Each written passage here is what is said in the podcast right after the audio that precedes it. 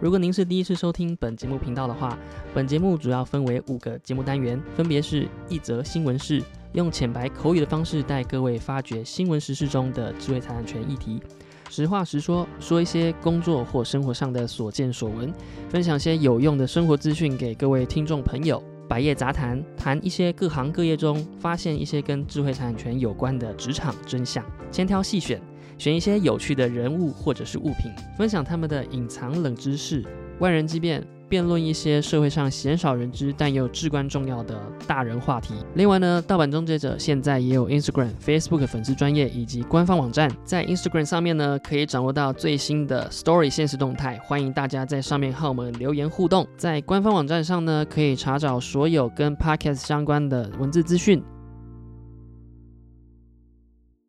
Hello，大家好，欢迎收听盗版终结者，带你用专利师的角度观察社会时事新闻。我是杨杰凯专利师，今天这一集百业杂谈呢，邀请到一位呃我认识非常久的前辈，他自己在专利业界其实已经从业有十九年之久。那他毕业于这个中山机械系。那为什么我会特别找这个这位专利师来？主要的原因是因为他在这个专利界呢，奉献非常多他的时间跟他的这个经历，呃，在推广专利师。那他在这个职前教育训练的时候，也给很多呃专利师、新进专利师很多一些，譬如说如何开设事务所啦，啊，怎么成为一个好的专利师，又怎么样去推广专利师。所以今天特别邀请到胡书慈专利师来到我们的节目现场，跟我们分享。呃，我刚刚才知道说他。呃，胡书慈专利师之前上过这个台式台语台，公式公式台语台。OK，好，那我们稍微简单介绍到这边，我们就请呃胡书慈专利师来跟我们自我介绍一下。Hello，大家好，我是胡书慈专利师。那非常谢谢杰凯刚才介绍，其实有点过誉啊，我没有说奉献这么多的时间，只是呃，我当然非常希望就是说专利师这个行业被越来越多人认识。所以说，在呃，不管是工会的一些活动也好，或是对外的一些活动，我们都很希望把专业师证名号打出去。那我自己从业十九年的时间，前面的十年是在一家比较大型的专利事务所做专利工程师。那后来之后离职了之后，那刚好当年也是考上专利师，嗯，那就决定说，哎，自己开设事务所，然后那也才比较有更多的时间去接触其他的专利师或是其他的专利同业。嗯，这样子。其实我这边第一个问题就会破题的想要问说，呃，既然你从业这么久，呃，十多年，怎么才决定说要去考专利师？还是说很早期就已经决定做专利这一行，就一路走到底，考专利师？没有，因为我们我我入行是民国九十四年嘛，那时候没有专利师哦，那时候没有专利师，所以那时候其实那时候只是心里。心里为什么想说，哎，就出来工作了？因为我不想再考试了。哦，因为那时候呃，大学毕业之后不想考试，所以不想去考研究所。嗯想说，嗯，好，赶快工作赚钱。嗯。然后，所以民国九十七年通过专业司法的时候，我心里只是有被雷劈到感觉，想说我又得考试了，我又得去念书了。所以那时候其实你就有想说要自己出来开业吗？没有。没有，没有。我当时只是觉得说，考过一个证照算是对自己的肯定。因为其实，在大型的事务所里工作的时候，你不大会想说，呃，拿到这个证照你可以怎么样？顶多就是说对你是加分吧。嗯，没有，没有真的想说自己要出来开锁。了解。那所以也不是说，呃，应该说我考了蛮多年的。嗯，到一百零三年我才考上。哦，我考蛮多次的，就对对对对对。其实，呃。讲到考蛮多次，专利师确实不好考，这个考试确实不好考，他一共要考九呃八科、七科、八科左右，不晓得现在改到几科了。反正它很难考之外呢，呃，重点是以现在来讲，我听到是说，就算你考上专利师，这个事务所也不太会帮帮你加薪。我就直接讲，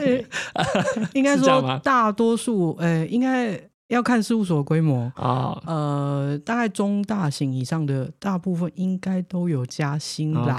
我听到的都有加三千、加五千的、加一万的，可能都有。所以其实呃，为什么会聊到专利师？其实因为专利师你考过之后，你才可以开事务所。对，这个是这个是确定的。对对对。所以呃，开事务所对很多人在职业发展上面，确实也是一个可以选择的一个道路。所以今天呢，呃，因为舒慈在呃开设事务所其实已经有八年，八年之久了，所以在这个开设的过程，还有这个一开始艰辛非常艰辛，或者是有一些故事可以跟我们分享。所以呢，呃，今天就呃主要呢是要跟各位聊怎么开事务所啦。关于这件事情，怎么笑的有点尴尬？也没有，因为其实当时我离职的时候，并没有想说就是我要出来开事务所，所以我才离职。哦，所以当时是先离职了，然后才回想，或是说才是去想一下，说自己要做什么。嗯那当然，因为有房贷压力嘛，嗯还有自己就是总是没有办法，就是说没有人供给我生活，对，所以总是要赶快开始赚钱。那嗯就是开始去想要做什么。那呃，我只能说，因为我当时比较不敢踏出去到 in house 这一步去，我觉得我嗯。比较没有勇气做这件事情，因为毕竟我在事务所做了十年，而且我认为我是一个不错的专利工程师，OK，所以我觉得这个是我熟悉的东西，我想要继续在我熟悉的领域里面去做。就是就是等于是说，比较不太敢去接触另外一个 in house 的产业的一些状况，要在学新的东西，对对。你来讲可能有点害怕，那所以就直接就开事务所嘛。我觉得决定这样子的选择，应该也不是非常容易的一件事情吧。确实，确实不容易，因为还是要去思考，就是说，因为开事务所第一个要先想的就是，那你的客户从哪里来？嗯，因为这个是很现实的事情，没有客户，你的事务所一定就撑不下去。所以你，你有把原本事务所的客户带过来吗？呃，就是就 是太尖深、太尖锐了。我没有故意这么做，哦，没有故意。但是有些表现的太好但是有客户要要跟着我，哦那这就也是他们的选择对对，也是不好意思的。所以确实，在第一个呃客户怎么来这件事情，就是事务所中建经营事务所最重要的一件没错事情。，对对对，因为你一尤其是我们这个行业，法律服务的这种行业哦，嗯，我们跟律师又更不一样，是说，其实像律师他们在处理的业务，会跟每一个人生活是息息相关。你说像是什么车祸诉讼啊，什么离婚诉讼啊，什么遗产纠纷啊，这些其实是可能每一个人一生中可能都会遇到，或多或少遇到一次两次。可是你说专利跟商标的申请好了，你可能有人一辈子都碰不到、欸，哎，对，像这种东西，你甚至连亲朋好友你都很难去从他们下手。嗯，没错，讲下手好像有点过分，应该说从他们怎么样去从利用他们的资源去寻找到客户，这都有一点困难，因为他们没有这样的资源可以给你，就他们他们本身接触到的事情跟商标跟专利本来完全没就有一段距离了。对对对对对，所以说这多半就只能从我们多半的客户也都是从客户介绍客户来的。嗯，那当你服务好一个客户之后，他就会愿意哎帮你介绍给他认识的人，因为嗯毕竟大家都在比较相近似的产业里，那他就有可能会认识其他公司的 in house，或是他自己跳槽哦到另外一家公司去的，他就会再带另另外一家公司的案子来给我们这样子。嗯我们其实现在大部分客户都是这样子来的，了解。只有曾经有非常非常特别的客户，嗯，他是自己找找到我们，而且他是还蛮大的公司、啊啊，专利申请量也还蛮多的。嗯那我们那时候非常惊讶，他为什么会主动来找我们报价？嗯我们完全没有开拓他。后来我们去跟他报完价之后，然后当面见到他们的 in house，他才告诉我们说：“哦，因为我看过你们的申付稿，我觉得写的非常的好。”哇！我想说，哇，这个很专业哦。对，有人居然会看这么专业的东西，而且是用嗯这样子来评比我们。对，我们非常非常惊讶，然后就就是跟我这边跟各位分享一下，就稍微说明一下，呃，什么是申复稿？呃，申复稿其实是在我们送交这个专利申请案之后呢，会在这个台湾智慧财产局里面啊、躺一阵子。那躺一阵子是在干嘛？其实就是在审查人员要审审查它嘛，就是要找一些资料来说，哎，这个专利到底给过或不给过。那这时候他做出一些意见的时候呢，呃，申请人就要回复他。如果你想要继续呃把这个专利拿下来，你就必须尝试说服审查人员说，哎，你这样子的理由不适合哦、呃应该是这样子去看待我们的技术，所以应该给我们过。那那这样子的一个过程就是一个申复的呃行为，那就会有一些申复稿。那刚刚呃 Cindy 呃舒词专利师提到了，就是说啊、呃这个客户呢，他是自己在专利检索系统上面找到了他们呃处理的案件，然后去看了一下他审查的历程，然后去找到这个申复稿，然后觉得说，哎不错，然后就主动联系你们。所以其实是呃已经有一些专业的知识在专利申请上面，不然不会做这件事情没。错，因为他就是专专门的嗯 in house 的人员这样子。那这边我想要再问一个问题，可能啊、呃如果想要创业或这个开事务所的人，应该会有一个疑问，就是说你是先有案源还是先开事务所？先开事务所，先开事务所，那对蛮心脏很大颗，所以当时我其实有设停损点，呃，对，就是说你就是要试就对了就是评估自己的资金有多少，啊，然后停损在哪里。那确定就是说好，那就先试试看。嗯那当然前期。老实说，开专利事务所，呃，如果没有案子的时候，你的嗯。前期资金其实没有很多，因对。为我们不像工厂需要买一些什么厂房、啊，对对对，需要买一些对，或是一些机器设备，什么在家就可以了。对，那我们其实耗掉就是我们的时间成本跟我们的机会成本，对因为我如果出去别的公司公司或事务所工作，我有薪水收入嘛。嗯，但是我如果帮自己工作，没有案子的时候，就是没有收入，，对，就是这样子而已。所以我会，我一开始有设一个停损点，嗯那当然就是还蛮幸运的，客户客户源还算不错，嗯，就是有顺利有有一直有客户进来，所以嗯让我停损点一直拉到现在都还没有结束这样子。还是在是不是？没有啦，就是说，那那一开始你就是笔电一台，然后就到处跑嘛。没有啊，我呃，因为我跟我另外一个同事，我们是一起离开的，所以我们是一起。呃，当然他没有专业师资格，那我有，嗯。那主要就是用我的资格去成立事务所，哦，但是我们就是两个人一起去做这样子。嗯。那他其实比我更资深一点，嗯。那我们刚好我是机械背景，他是电子背景，所以算是对，算是蛮互补的。那嗯。台湾的申请人来讲的话，算是这两个背景算是还占蛮大一部分的，嗯嗯可能我想应该七成应该有。嗯，对，那所以就是说，呃，尤其像我们现在主要客户是在主科，那我的同事他帮了非常多的忙。对，好，所以所以在你这个开设事务所的时候，其实是先就直接硬着头皮下去做，然后设立停损点，然后有案子再再说，然后再继续去再冲这个业务量嘛，对不对对？对对对对嗯，那那一开始你会遭受到什么样的比较大的冲击呢？譬如说你在还没开事务所之前，并没有想到会发生这样子的事情。嗯，当然第一个部分是因为以前我在事务所工作的时候，其实比较是偏内勤，嗯，就是我接触客户的机会没有那么多，哦，所以你其实很难去确定一些呃，第一个当然碰到的障碍就是收款的事情。像我们这种做内勤做久了哦、我们其实很有客户在跟你拖延款项的时候，其实我们会有一点点不是这么好意思去催人家钱，嗯，因为你也会怕人家就是说我跟你讲说啊，你急什么急？我又不是不付钱，我说我们公司在这里不会倒这样子。所以除了一些比较固定的客户，他们有很既定的流程，你会很确定说哦，这个客户我请了款两三两个月内，或是下个月他就会付款，或者说他的票期就是多少，这个很固定，我就不会问。可是如果不固定的客户，又是、哦。尤其又是散户，他可能一年才办个一件，对，然后你请款出去之后，他又隔了两个月没消息的时候，你心里就会有点担心。对，譬如说我自己的经验，像是有些自然人，就是一些个人发明人，通常这种发明人来的时候，都是非常的具有抱负、一些野心存在。那说我想要把这个市场做起来，这个只有我发明的东西，其他人都不能做。那当然，这个定金是一定要收的。那不过定金的乘数呢，这个就是比例，可能最好还是把它付清之后 再做，因为确实如果最后剩三十趴、二十趴，他还是有可能不付的。我的经验，真的，真的，我们其实就是一开始学到了这个经验，其实是还蛮，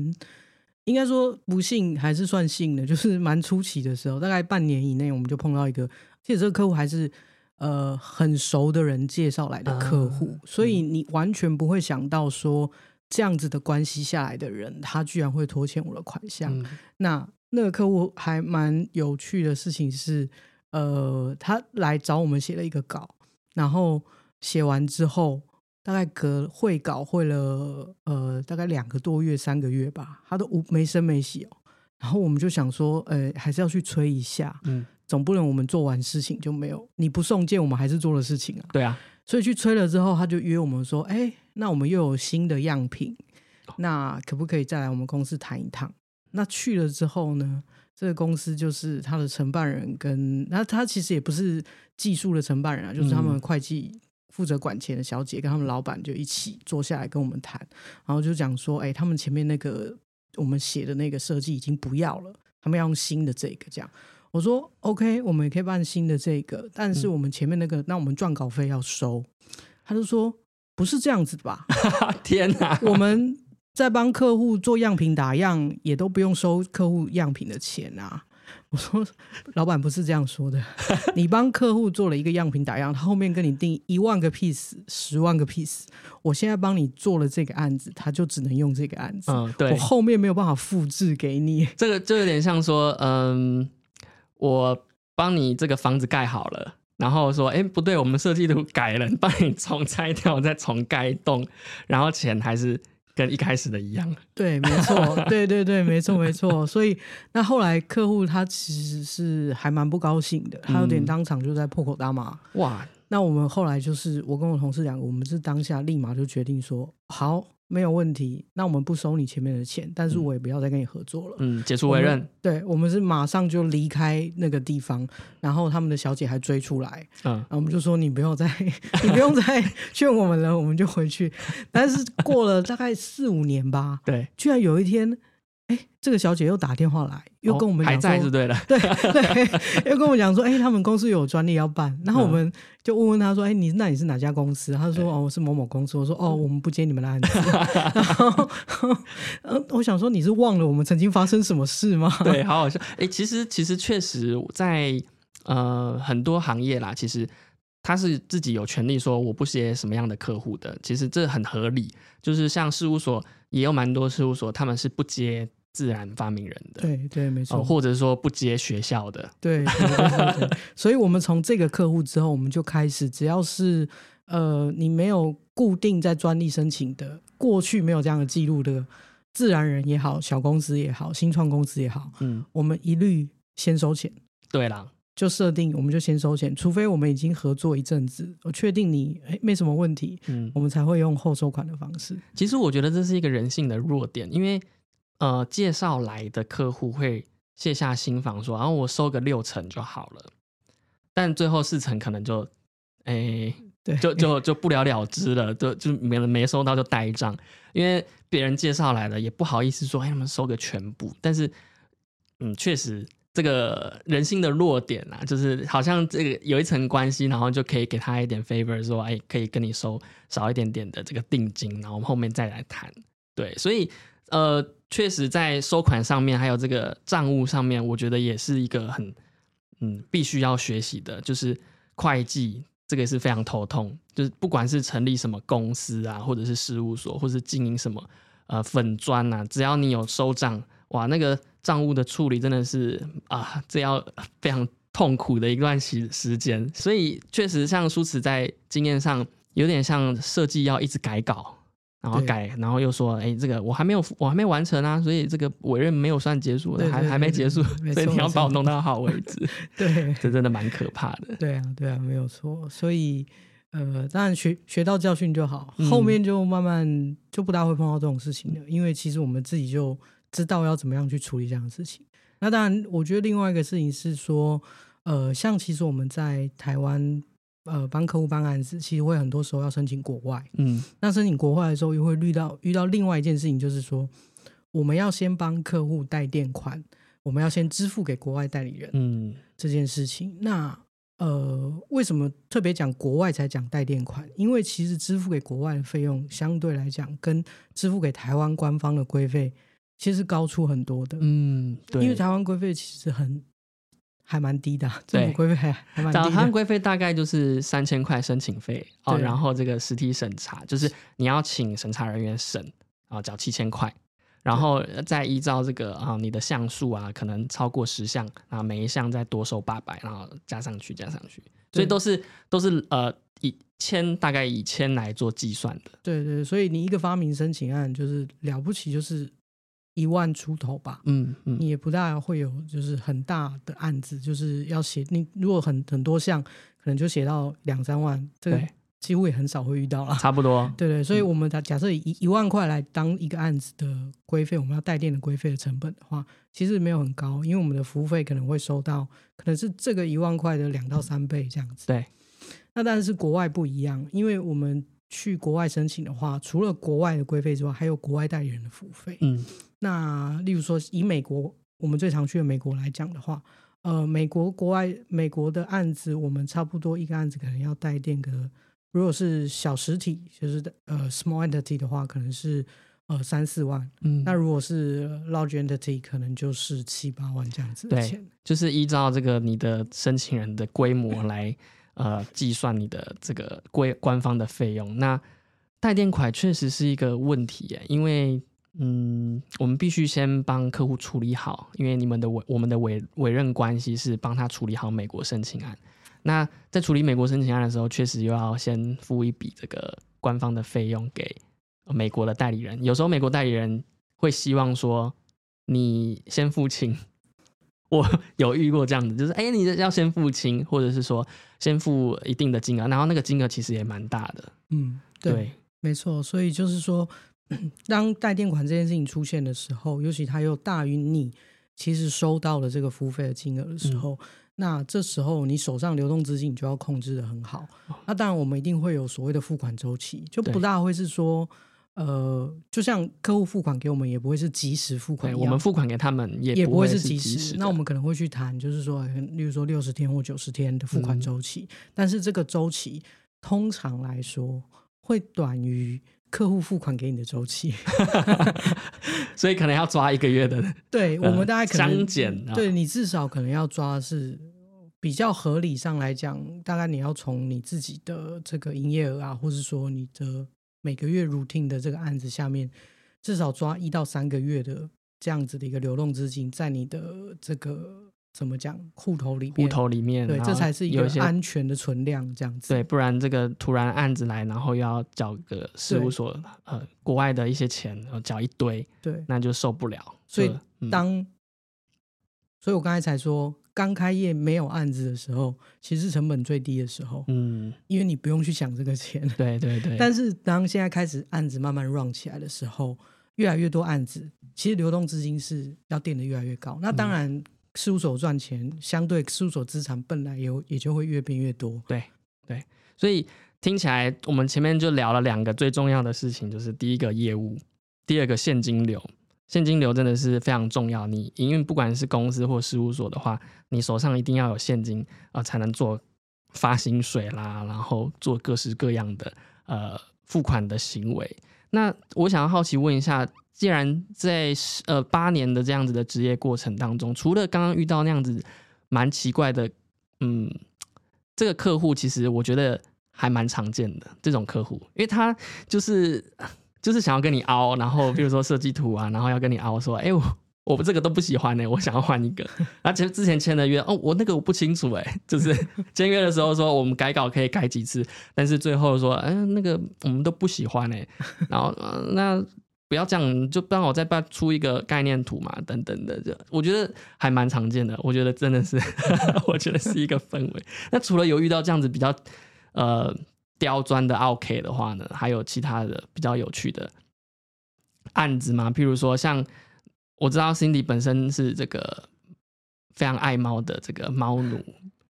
那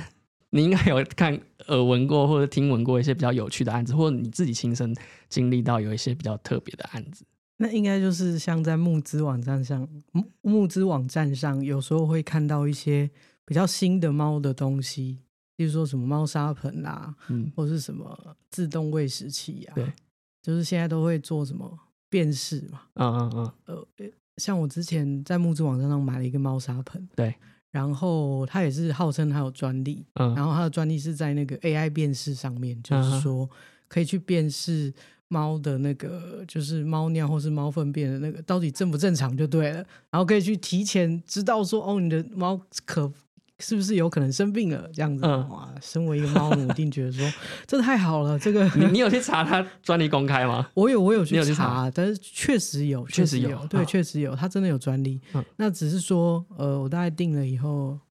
三年吧，对，才拿到食品。结果？然后而且还不是很成功，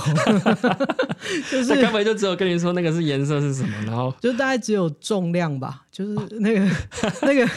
重量是对的，然后而且因为我们家是两只猫，那他那时候一开始强调的重点就是多猫辨识是 OK 的，他可以知道是谁，对不对？对对对，他可以知道是谁，因为他有重量侦测嘛，因为两只猫，然后还有身形啊，嗯因为它嗯有影像辨识，对，他就强调说还可以辨识出这是哪一只猫，后来发现完全不可能，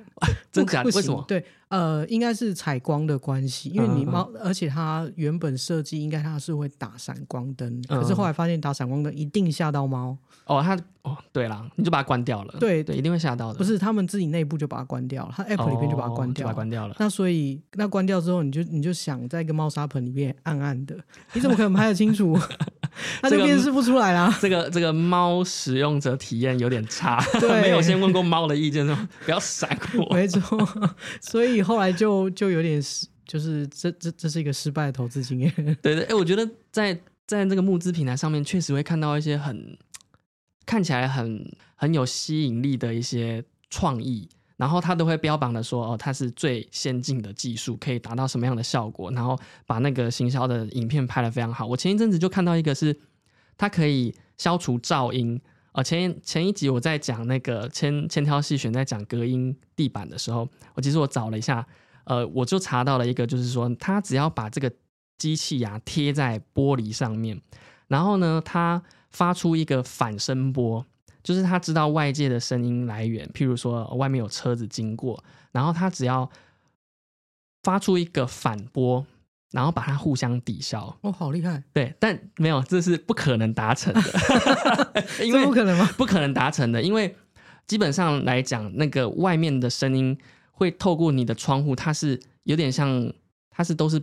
平行过来的，嗯，所以它的波会是有点像太阳光很远，所以它很过来的时候，它是会平行的，所以它整面玻璃的话，它是垂直这样进来的。所以没办法从一个点去对抵消它。但是你那个机器只有一个点，你只有一个扬声器，那完全没有办法去抵消它，反而会增加它，因为会有驻波出现。哦，就是它播出去的时候互相抵消，结果它会有一段距离，有一些点它是会反而声音变大声的，所以就是有一个 YouTuber 他就做了一个实验影片，他就是在直接就是骂爆这个产品，而且他那个产品哇，他的募资好几千万呢、哇，就是一个国际的募资，它嗯是非常高的一个金额，然后但是物理上是完全不可能达成的。所以，所以募资平台的东西，虽然说它可能有专利，一些概念很好，我觉得这也可以聊一下，就是呃，专利本来就是概念上可以完成，他就可以申请专利对，利。没错，对对。这个但是实但是实际上，你真的要走到它可以产品化，或是它实际上的效果到底像不像他一开始想的这么好，其实都不好说。对，像其实呃，那一篇专利，呃那篇专利我没有，就是我我确定它有专利就好，其实我没有很仔细看。但是像我们一开始其实呃就是很很早期，我们没有那么多客户的时候，我们在想我们怎么去开拓客户的时候，其实我们那时候就做了一件事情，因为那时候也是刚好募资平台刚开始在台湾比较比较红的时候，那时候台湾呃呃最早是那个 Flying V 跟泽泽而已，那那时候比较红的是国外的 Kickstarter 的网站，所以我们那时候做一件事情是，我们去 Kick Kickstarter 上面找我们觉得还蛮有趣的产品，那也比较贴近日常生活的产品，然后我们去找它有没有专利，嗯，或者是他没有讲他有专利，但我们去帮他找说，嗯你这个产品如果要进到台湾市场，或者是要在哪些国家的市场，那那些国家有没有专利？我们帮他做专利检索，嗯嗯然后我们就 email 给这个这个使用者，然后我们去询我们去询问他的意见说我们可不可以帮我们可不可以把这样子的一个专利分析的结果贴在我们公司的网页，嗯，然后也宣传你的这个那募很好啊，资的产品这样子一个很好的商业模式。我们大概做了四五篇，其实没有嗯做很多篇。那其实做四五篇里面，最呃最终也只有两三篇是同意我们这样剖，哦，有些是直接回绝我们，他觉得我们是要来开拓他的。呃，确实没错，我们也是有这是啊，没有样的想法。错啊，但是其实我们没有很直接的说，我们希望你来台湾申请专利，然后嗯给我们办。其实我们没有这样说，我们只是说我们帮你做了这样的专利分析，那你愿不愿意让我剖这样子？嗯嗯嗯，那需要经过你们的同意嘛？这样子，毕竟那些产品的照片什么都是你们的。那中间应该只有两个，最后真的两个有同意让我们 PO，、嗯那就就我觉得当然是有有一点点效果，但没有很直接的成效，只是我们自己觉得做那样的事情是很有趣的。嗯对，我觉得很，我觉得很棒的意思就是那时候 Flying 一在台湾做刚开始，然后其实我大学的一个专题就特别去上 Flying V 的一个，就是我们把这个专题报的，把专题的研究结果，然后想说上募资平台去丢丢看。那因为那时候我已经开始在念专利了，所以那时候就有尝试说可以把东西写成专利，但是呃，因为毕业了，就是课程结束了，然后就哎好就算了，所以那时候那篇专利也没有产出来，没有真的丢出去申请，没有真的丢出去申请，哦，OK。就课程结束也过了，然后拿了 A，然后 还可以。我那时候做的是一个点滴架，然后就是可以协助病人，就是看起来比较外观比较好看啊，然后呃可以加温它的那个点滴液啊，比较不会就突然吓到什么，反正就是一个想法。对，然后那时候我想到说，哦，我们有做专利检索，那时候我就稍微检索了一下，呃。中华民国专利检索系统上面有没有类似的东西？哎，没有啊，然后就想说可以试试看，但最后是因为过了，我就 没有继续做了。对，那案子呢？案子有没有一些比较奇奇特的一些发明人？你有没有遇过一些比较奇特的案子？提案就说，哎，我想要申请什么永动机，然后说什么一个能够长生不老的方法之类的。永永永动机这或多或少，只要在你 只要你在这行待的够久，你应该都写过。我我们确实有写过，就是类似这种好像永动机的东西。好像永动机我确实也觉得说你在跟我说笑吧，他怎么可能靠着磁力就一直转呢？一定是给他一个什么东西的。对，但嗯当然他会有一个初始的推力，然后总而言之，他那个东西就是呃我我也不我也不不记得太细，但是它的原理就是，反正它一直靠那个磁磁力互斥原理，嗯，然后让让那个轮子可以一直不停的旋转，一直不停的旋转。对对然后我就觉得不大可能。那那时候就一开始接案只有跟客户讲，我觉得你这个一定会有那个违反违反，对我不就不可以专利的标的。对，就是违反自然法则嘛，这很明显。很明显他。就一直很坚持，他跟我说我做的东西真的会动啊，这样子。然后，但是我从他提供的产品影片里，我也看不出来到底真的遇到这种其实是蛮他很坚持，对、嗯，他觉得他他现在只是没有钱可以把它做出来，他应该就是真的做了出来，这样就是他是这个钢铁人，他只是缺了一些对，零件 而已。他只是缺了那颗那个放在心脏的那颗那个，没有钢铁人是在地窖还可以做出来，他可能还没有钢铁人的等级。对，所以那个案子最后申请进去之后，确实就是被那个违反自然法则，哦他真的有申请进去，然后嗯违反自然法则就打回来了，那你无法证实。那我我还写过另外一个案子是，它看似违反自然法则，但实际没有，嗯，它真的会动，而且我们还有样品。哦，虽然说那样品本人有一点危险，因为嗯他他是 它是有一点是用会爆炸还是怎样？不是不是，因为它的它是呃风扇的一个一个案子，那它的扇叶不是固定的不是很好，可能会飞出来 而且它的转速其实会到非常快，所以其实是确实有点危险。因为我因为我们写进去之后，因为它是会呃，它其实也是用到一些磁力的方式啊，嗯嗯有点节省动力这样子。然后、呃我们写进去之后。呃，遇到的审查委员也是直接反驳我们说，我觉得你这个违反自然法则，它嗯根本不嗯可实施这样子。嗯嗯他倒不是用直接用违反自然法则，他是用不可实施来、啊来核驳我们这样子。那那你你有提供一些有，我们直接就把，因为我们样品还在我们事务所，那我们直接就把那个样品就把它打开来动，然后我还、还要，因为我要证明说这中间的东西是磁铁，跟嗯我说明书写的、跟申请专利范围写的是一样的。嗯我怎么证明它是磁铁呢？我那时候想了很久，我要怎么样拍影片中间去证明，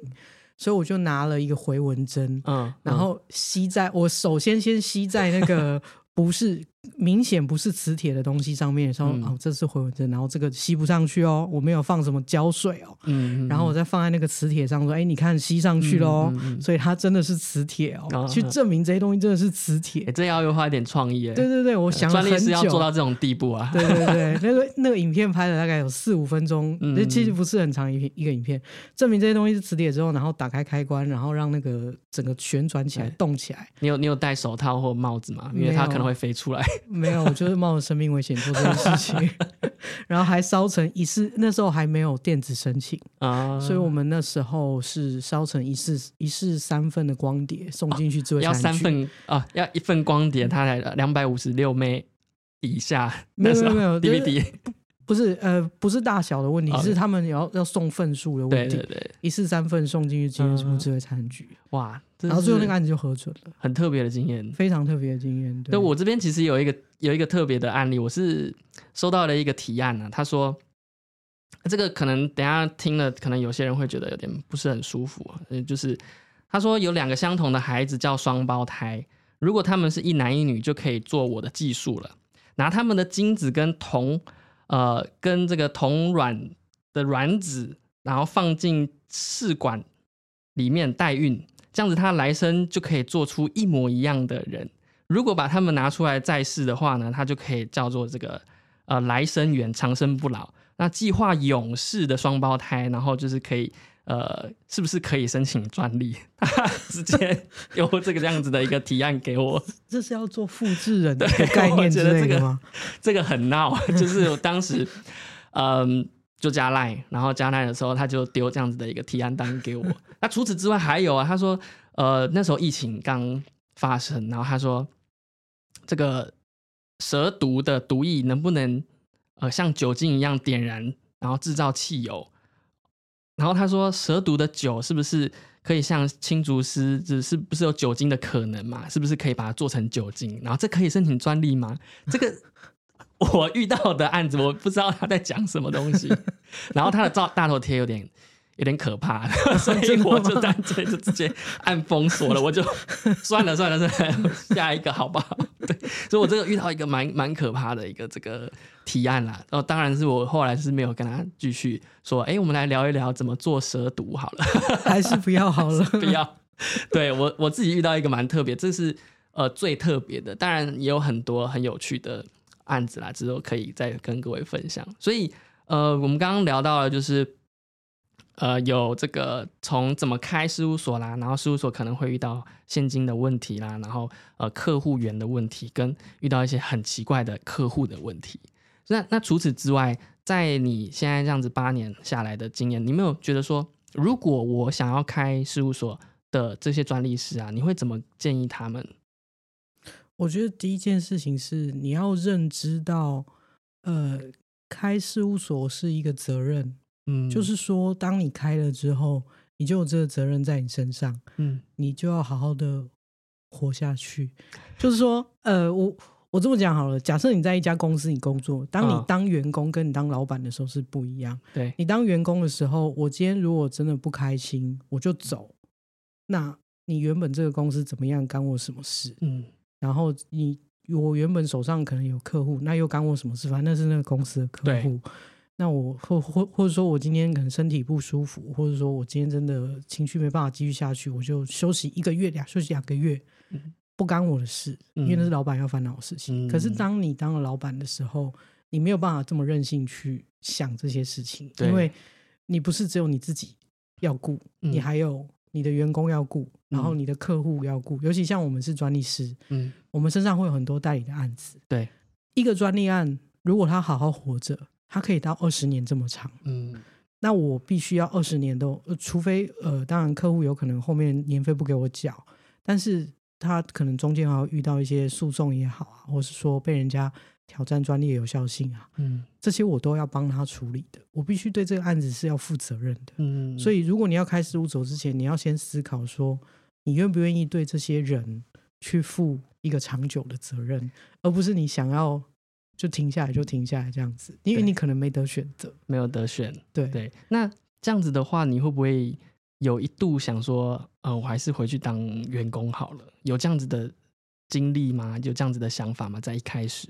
在在一开始做的比较，就是可能案件量还没有突破的时候，心里当然会这么想，因为收入没有以前好啊，这个是很现实的事情。那你现实还是有经济的压力嘛？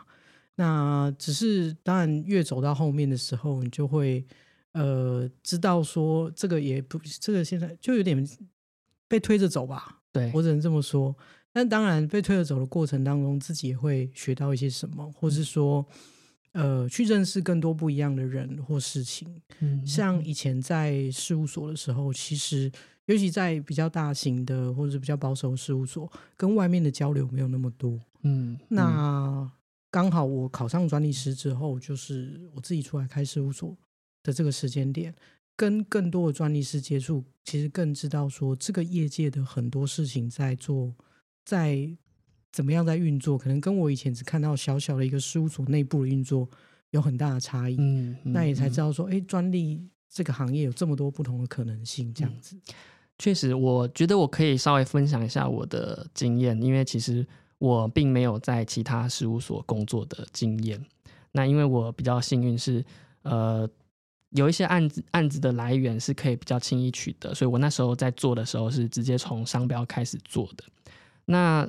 确实也开事务所也让我就是直接可以接触到一些比较呃申请端的一些想法跟意见，甚至是跟修法有关的一些动态，都会可能牵涉到我们的申请案呃的影响。所以以事务所开设事务所的话，有一个好处就是你可以碰到非常多层面的事情，就可能比起做一个职员来讲，呃，单纯处理这个手上的工作，呃，你可能要去顾及到说客户在为什么申请，或者是说为什么要做这件事情的时候，或者说他的钱，我们可能也都是要去帮他照顾到的。所以确实，诶，如果真的想要开事务所的人，应该都要有这样子的一个心理准备。所以听起来要具备非常多的能力吧，对不对？对，其实像我们一开始其实蛮天真的。你看，我们专我们的事务所名叫永成专利事务所，你们发现没有商标？因为我们一开始没有想要做商标，我们很天真的以为我我因为我以前都做专利而已，嗯我也不会商标。以前在前面的事务所的时候，所以我嗯天真的以为我可以只做商标就活下来，后来发现根本不可能。嗯，因为第一个是很多客户专利商标不一样都都不知道，所以对，这当人家对，当人家介绍来给你的客户的时候，他就会跟你讲说：“哎、我要办一个专利。”然后你听完之后，听说哎啊不是商标你是要办商标，那你就后来不得不接触，就是其实很早一开始就要接触。好，那到底商标什么？自己要去学。那幸好是专利商标的系统不会差太多。讲到这个事情，我前几天看到一则新闻，就是说，呃，这个迪士尼终于申请了版权专利商标，然后来保护它的权利，它全部都讲了。三种都有，所以我到底到底是哪一个到底是哪一个？我不知道，我我忘记是不是迪士尼，反正就是哦，呃，通通都讲就不会错了嘛，反正至少讲一个是对的。嗯。OK，但无论是版权、专利还是商标，迪士尼没有都没有终于申请，他们早就在申请了。对之类的，忘记是不是迪士尼了，反正就有一个一个新闻报道。所以，对啊，就是你变成说什么都要处理，然后你必须要照顾到所有的事情，所以在业务能力刚刚有讲到的，然后管理能力，你可能就必须要管理这些客户的能力，然后跟这个说服说话的能力，我觉得也蛮重要的，不管是业务上或者是管理上，然后你总是要安抚客人的情绪啊，或者是呃各式各样的疑难杂症吧。对，对，我觉得，所以我像像我其实就蛮感谢我同事的，嗯，这方面的能力他比我强非常的多。我你是会直接破口吧吗？我我倒是不至于破口大骂，但是我会我是比较直接的人，我可能有什么就会说什么，嗯或是说我比较听不出别人的呃或者是弦外之音吧，嗯就是说、呃我读空气，对，就是读空气或是读他话里面背后的意思这件事情，我比较没有这个能力，但是我的同事非常厉害，他可以做到这件事情，所以呃他在 handle 客户的能力上比我强非常的多。那所以我们大部分的客户也都是在他手上的是比较多的。嗯那有时候是这样，就是说，其实客户他有时候想申请专利，但他其实背后的动机不是真的要那个专利。那我们需要去了解，就是说他到底要的是什么，他想要达成的目标是什么。嗯例如说，像现在接触一些新创公司，他可能需要的是，我需要有一些 performance 才才可以，除了我的产品做得出来之外，我才可以拿这些东西产品以外的成果去说服投资人，嗯，再来给我募资，对，再来给我金，就是那个钱，金钱上的这个像第几轮募资啊这样子等等。所以那或者是说他们有 IPO 的需求啊，这些等等的都是有可能。那我们要去理解他背后的需求，才能够去帮他规划，就是说，好，那你现在其实应该要怎么做？嗯嗯嗯，呃，要申请怎么样的专利，或是说，其实你专利啊、商标啊，都应该要去做一些，或者说，甚至你应该要导入的是 Tips，就是呃智慧财产的管理的系统，在你们的公司里面，才能够帮你们公司更好这样子。对，所以嗯，现在聊到这个地方，其实呃，刚苏慈也有提到说，除了要具备这些能力之外，刚刚有提到说。当你开事务所之后，才会更了解这个业界的一些动态跟一些变化。所以我接着就想呃问一下，就是说在这一段期间以来，你你有觉得说，比如说从业十九年的过程，可能多多少少以前的一些环境啦，也可能会有些不一样。你觉得说现在台湾的智慧产权专利的一些环境，我们就讲专利好了，呃，因为苏慈在这个。专利师工会，他也曾担任过这个秘书长，在推行这个不管是跟专利是一些权益有关的事情啊，啊一些媒体上的宣传啦，啊也是非常尽力为我们专利师这个行业这个职业，呃大量的曝光，让各式各样的企业、中小企业注意到我们的一些专业的知识。那从这样子的呃从业经验来讲，你又觉得说现在慢慢朝向某一个方面变化吗？怎么样一个变化？不管不论是好的或者是坏的，在在现在跟在以前，然后我们再聊到未来。我觉得变化蛮大的地方是说，呃，如果讲很早期，就是可能甚至我入行之前，台湾可能民国六七十年这个产业在起飞的时候，当然专专利的专业人员没有那么多，所以而且尤其台湾其实中小企业是 base，那这些。可能他们在申请专利的时候，多半都是老板也好啊，或是说公司里边呃最跟总经理啊，直接下来 handle 这些专利的申请。所以当年在做这些业务的人，可能他不大，他也不一定需要非常深厚的专利的知识和背景，他就他只要负责是跟这些老板啊、总经理这些高层打好关系，那大家。合作下来有信任关系之后，哎，这案子就可以很顺利一直 run 下来。但是渐渐的，这些中小企业，不管是长大也好，不管是二代上来接班的这些事情，那大家开始对专利专业这件事情是比较有认知。那尤其是当企业在长大的时候，好案件量越来越多，他不大可能再用以前的模式去管理它。嗯，可能从一开始只有一件、两件、十件、二十件，到现在可能几百、几千件的专利的时候，那他就必须要聘用专门的人员，所以现在我们可以看到的是，越来越多公司会有 内部的专利的，就是我们刚才讲 in house 的人员，嗯，在在公司里边。那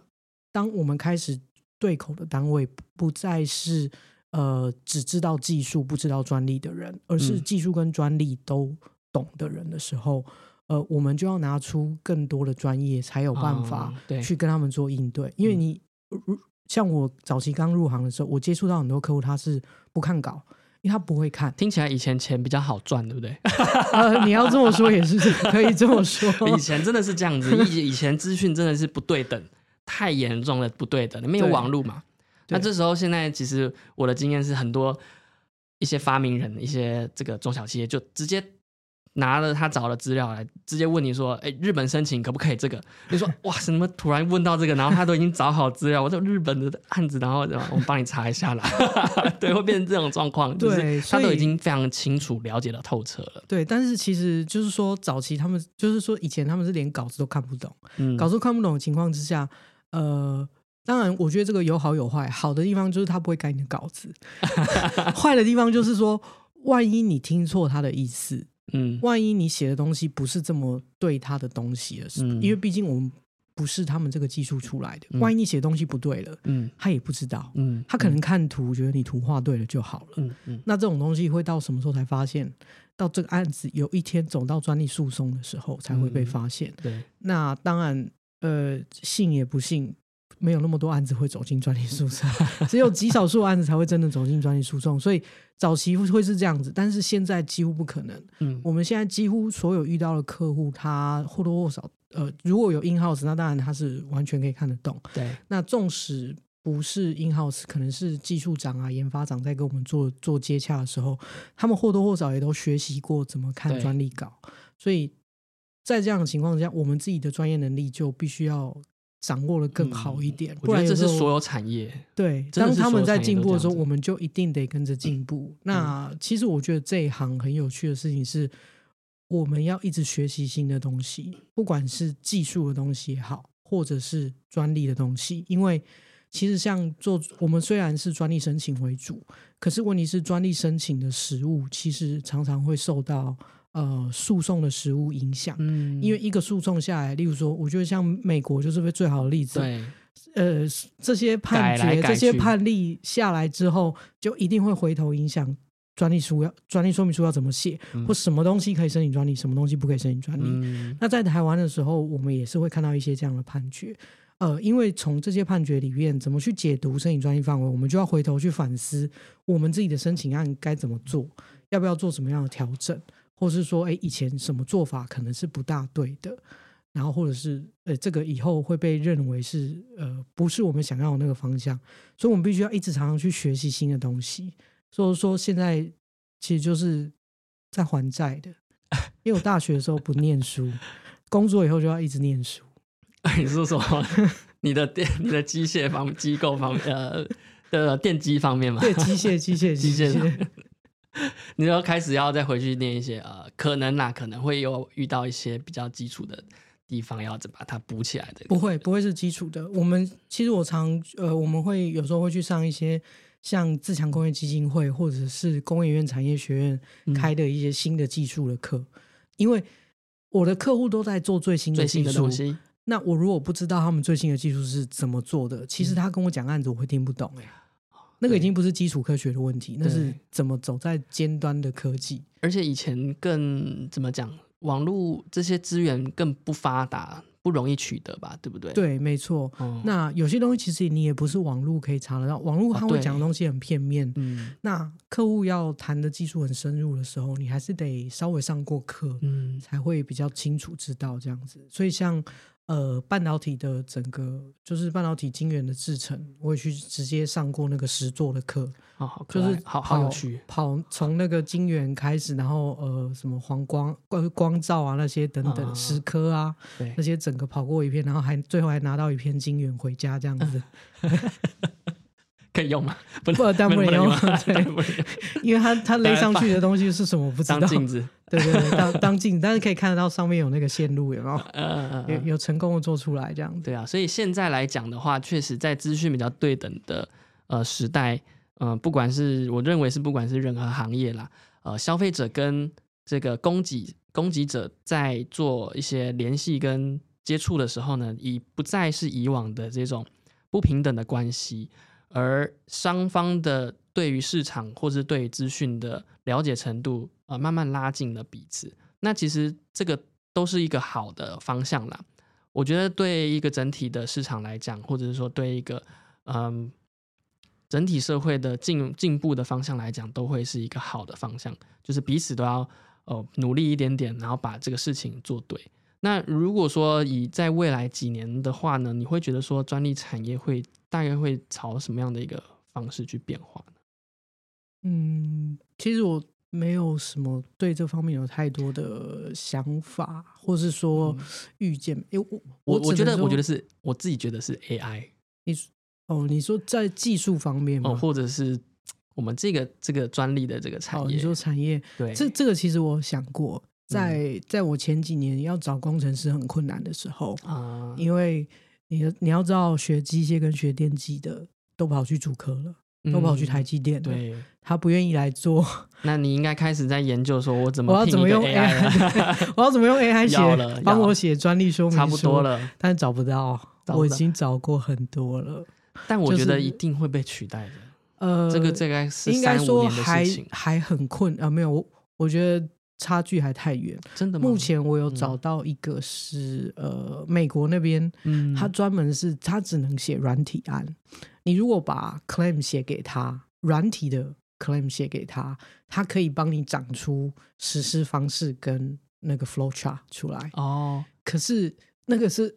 因为软软体的东西，其实它相对于呃，不管是半导体的东西，或是电子的东西，或是机构的东西也好，它其实比较是你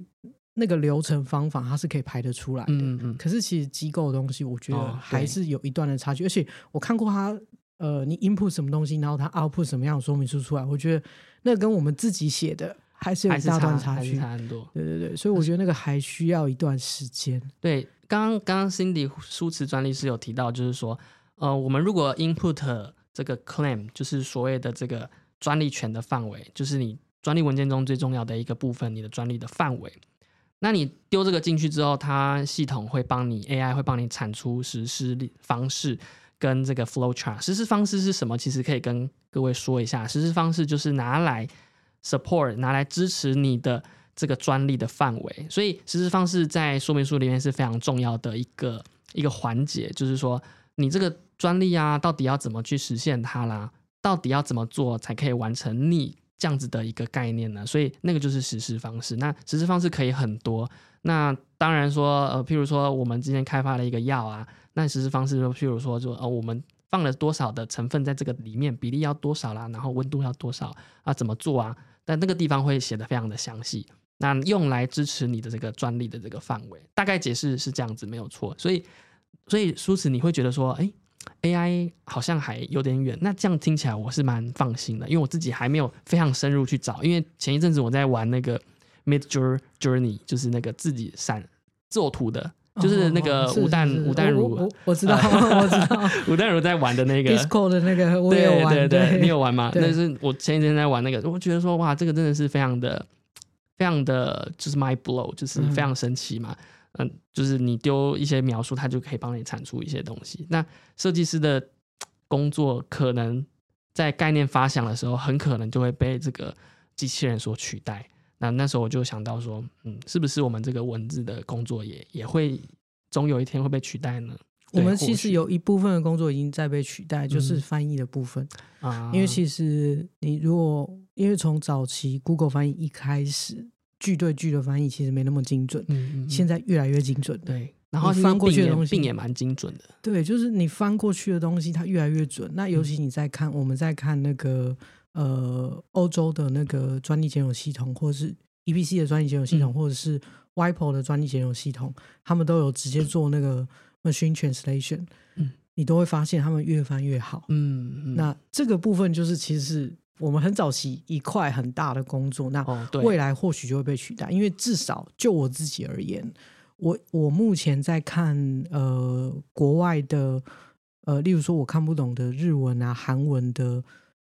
审查意见的时候，我不哦。再需要请代理人翻译给我，贵贵的，对嗯，我直接全部，纵使它是图片档，我全部都丢 Google 翻译就好，因为嗯。对我来说。我要看的意见，我不用看的这么精准，对不是一字一句，我只要看得懂它大概意思是什么，我就知道怎么去做答辩、去做胜负了。嗯。嗯那当然，你如果说到专利说明书的翻译，还是需要有专业的有专业的人对但我觉得这个东西慢慢，当你多喂它越多资料，它可能就会长得越好。对对，对。终究那个呃，对我们不想都要去去想这个事情啦，对对对。不过，但是我觉得从要去预想到了，从提案嗯从客户的提案资料写成完整的说明书这件事情，我觉得还是有差距。嗯，这个我们暂时还不用担心被取代。对，但如果说有听到那个这一集的朋友，你们有在做 AI 的，我非常有兴趣跟你们一起合作开发。哎可以 可以可以，这个确实是未来的一个趋势啦。因为呃，我觉得当然以整个大趋势来讲，